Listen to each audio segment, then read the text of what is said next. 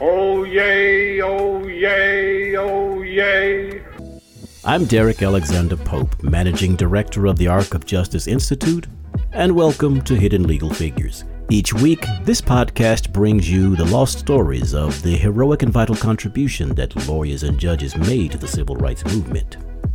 This week, we take a look at a lawyer whose entire legal career, from his very first case on through his retirement, was dedicated to the proposition that liberty and justice could be had for all.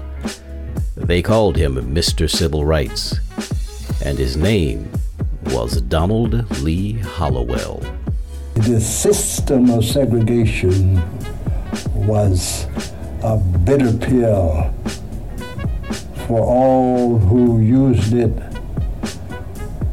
but the great burden fell mostly upon persons of color. The Christmas holidays of 1917 brought more than just presents into the home of Osenia and Harrison Hollowell. It also brought their third child. Donald Lee Hollowell was born December 19, 1917, in Wichita, Kansas. Education was an important feature in the Hollowell home, something that was stressed from the very beginning. My mother had gone to Lincoln uh, out in Jefferson City, where Lincoln was Lincoln Institute, and then to Western University in Kansas City, and my father had gone to uh, Arkansas Baptist College down in Little Rock. And so they had an appreciation for education, and they tried to push us all they could. But the economic hardships of the Great Depression forced the family to move to Leavenworth in search of better opportunities. And just as young Hollowell was preparing for his senior year in high school, his father asked him to get a full time job to help support the family. In an act of resentment, Hollowell enlisted in the Army instead, and at age 17 began serving in the 10th Cavalry which was commonly known as the Buffalo Soldiers. He would serve three years and go on to attend Lane College in Jackson, Tennessee, where he excelled both academically and as a three sport athlete. It was in college where he had his first encounter with something that he had not experienced while growing up in Kansas racial prejudice. While traveling through the South to play football games against other Negro schools, Hollowell came into contact with what he called a society whose primary passion seemed to be the isolation of the races and the demeaning of all Negro citizens in every imaginable way. His studies at Lane College would be interrupted, however, by the outbreak of World War II. He was recalled to serve in the United States Army in 1941, first reporting to Fort Benning, Georgia and there he was reintroduced to the custom of the separation of the races. Every black soldier in the whole of the army and who was in the military in World War II, every black soldier would have his story to tell of what it meant to be in that kind of a segregated situation.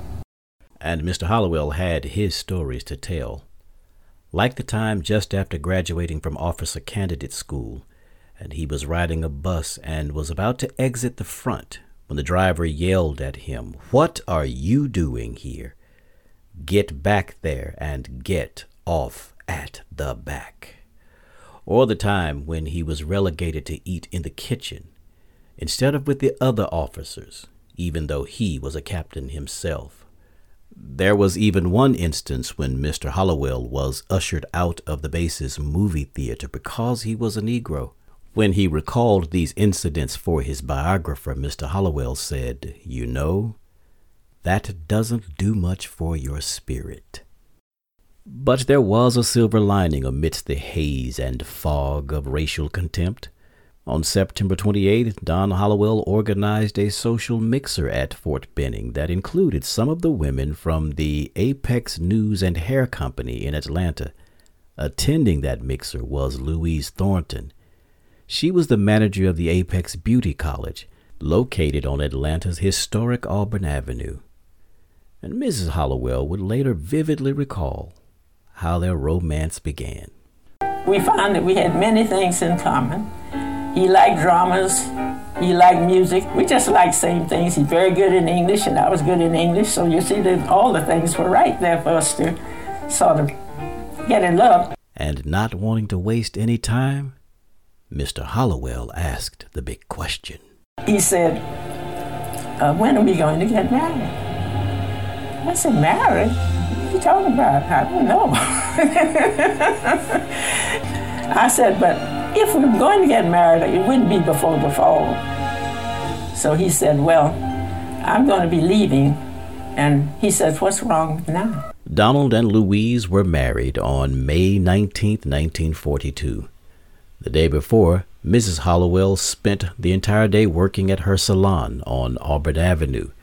Shortly after midnight, they exchanged their vows, and the next morning, Mr. Hollowell boarded a segregated train on his way to serve in a segregated army. The experience left him demoralized, and he yearned for what he called a calm and financially stable future. He thought he could achieve that goal by becoming a dentist, which would let him operate comfortably within a segregated system. His vocational aspiration would soon change, however, and it would place him on the path where he would become the legal mastermind of many of the nation's most important civil rights cases. After being honorably discharged from the Army, Hollowell returned to Lane College, and he became a delegate to the 1946 Negro Youth Conference, which itself was a forerunner to the Student Nonviolent Coordinating Committee. Maurice Daniels is the author of Saving the Soul of Georgia, Donald L. Hollowell, and the Struggle for Civil Rights. Professor Daniels shares with us the impact the conference had on the young student. The Southern Negro Youth Congress's um, primary mission was to uh, gain voting rights for blacks in the South. They were trying to um, influence Congress uh, to pass legislation uh, that would be anti lynching legislation and they were concerned about civil and equal rights uh, within the South, and so that, that was their major platform. And so, and Mr. Hollowell, growing up in Kansas, um, uh, was not familiar with civil rights organizations. He was not familiar with civil rights leaders. Uh, but he was just in awe at this conference. He had an opportunity to meet uh, Dr. W.E.B. Du Bois, uh, he had an opportunity to meet uh, Paul Robeson. Uh, Paul Robeson, the uh, Rutgers uh, Phi Beta Kappa, uh, the great baritone, film actor, later film actor and Broadway star. but Paul Robeson also was an international activist and humanitarian, and also a lawyer. Paul Robeson earned a law degree from Columbia University. And Robeson, uh, Dr. Du Bois uh, encouraged these students to join the struggle. And so Hollowell goes back to Lane College after the conference and literally changes his major from biology uh, to social science and decides to become a lawyer. I had seen enough in my own life by that time. You see, I was a man coming back into college after having been in the Army twice and ha- having been both an enlisted man and an officer. And uh, in my own mind, uh, I had experienced enough to want to do something about it. He graduated magna cum laude from Lane College in 1947, and in 1951 he earned his law degree from the Loyola University School of Law in Chicago, Illinois. In 1952, he set up practice in Atlanta and began the work that would be his life's calling. He was a deeply religious man and often said he had a sacred call to become a civil rights lawyer to help democracy become more of a reality for all Americans. His first chance to answer this sacred call presented itself just two years after graduating from law school. And Professor Daniels explains how the case catapulted Donald Hollowell to the legal front lines of the civil rights struggle. It was 1954, and it was a case of the state versus Willie Nash. This case was the beginning of Hollowell's rise to prominence as Georgia's chief civil rights lawyer.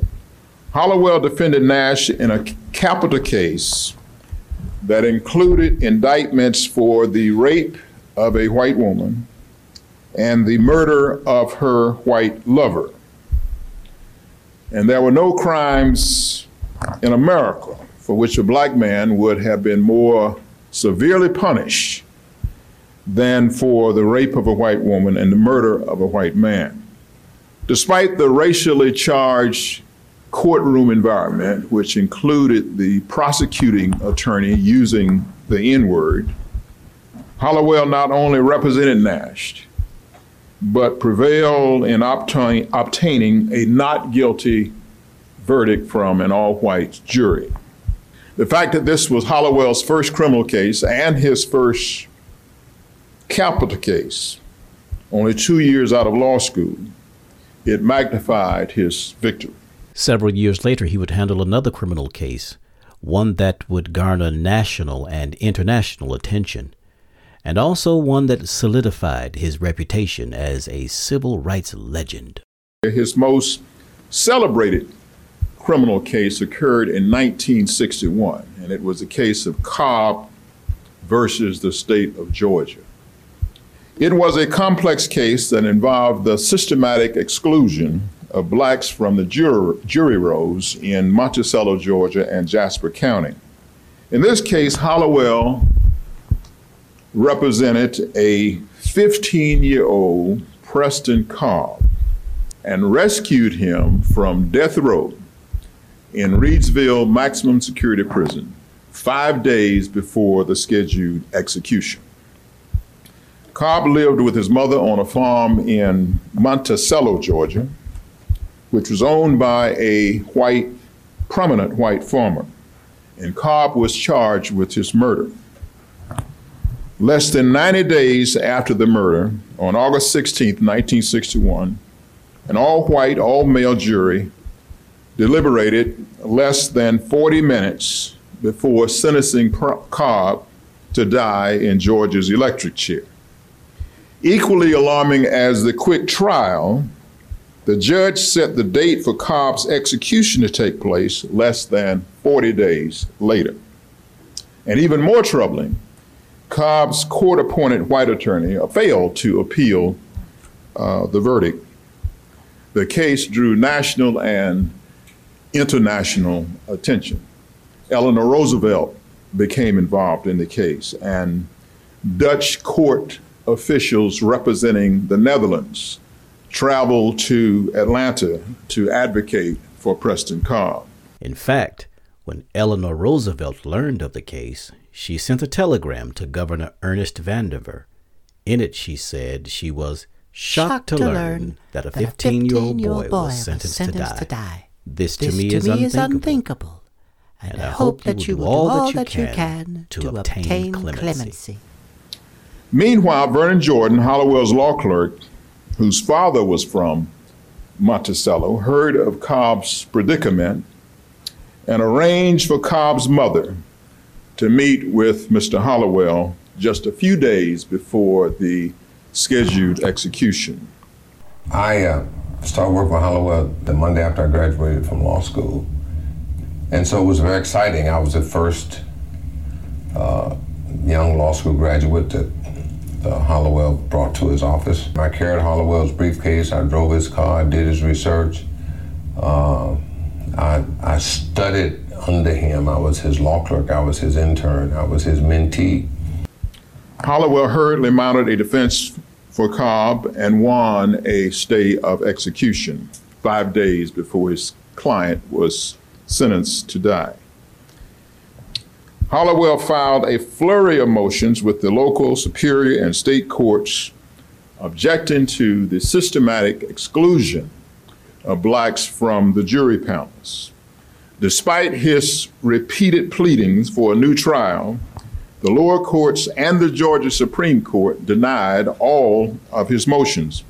At that point, as he had done repeatedly in his relentless determination to see that justice was served, he turned to the federal courts. And the United States Supreme Court ultimately ruled that the practice of excluding blacks from jury pools using segregated tax digests was unconstitutional. Importantly, Hollowell and his law partners, Howard Moore and Horace T. Ward, ultimately succeeded in not only preventing the unjust execution of this 15 year old Cobb, but also in exposing the double standard of justice in Georgia's uh, criminal courts. Mr. Hollowell was involved in cases that transformed not only the South, but the nation as well and his work brought to a legal end segregation in areas like education, public accommodation, voting, housing, and labor and employment. The contributions of this legal giant cannot be overstated. The story of Donald Hollowell illuminates the amazingly comprehensive struggle that ended legal segregation in this state. This American hero embodied the spirit of a freedom fighter who worked behind the scenes. He was a highly influential civil rights lawyer with an enduring legacy. His pupil and protege, Mr. Vern Jordan, is right. He said Mr. Hollowell is no less significant than other revered legal thinkers and freedom fighters of the 20th century. He went on to say, For me, Mr. Hollowell remains as significant as Dr. Martin Luther King Jr., Dr. W.E.B. Du Bois, Thurgood Marshall, Fannie Lou Hamer, and many other well known activists in the black freedom struggle. Hollowell's courage and his advocacy and his brilliant lawyering help to make real the promise of democracy. All men, if I could say parenthetically, and women are created equal, endowed by their Creator with certain unalienable rights, and among these are life and liberty and the pursuit of happiness.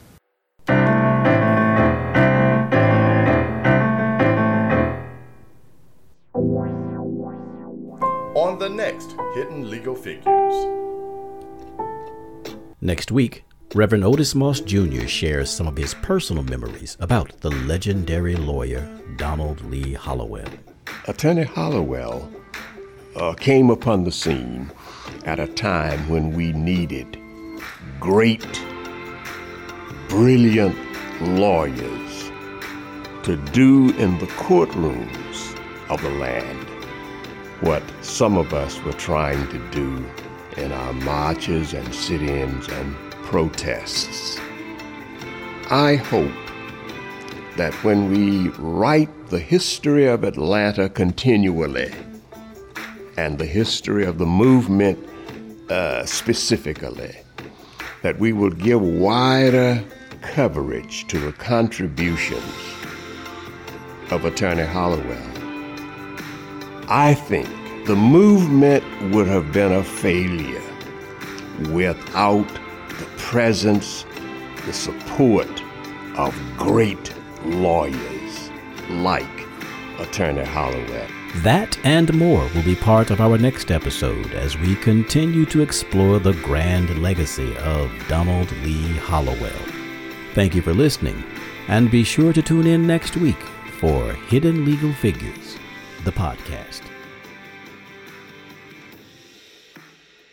In partnership with the National Center for Civil and Human Rights, the Arc of Justice Institute is developing a traveling exhibit to recognize the heroic and vital contributions lawyers and judges made to the civil rights movement. Under the Color of Law will premiere in February 2021. To learn more, visit www.onthearc.net.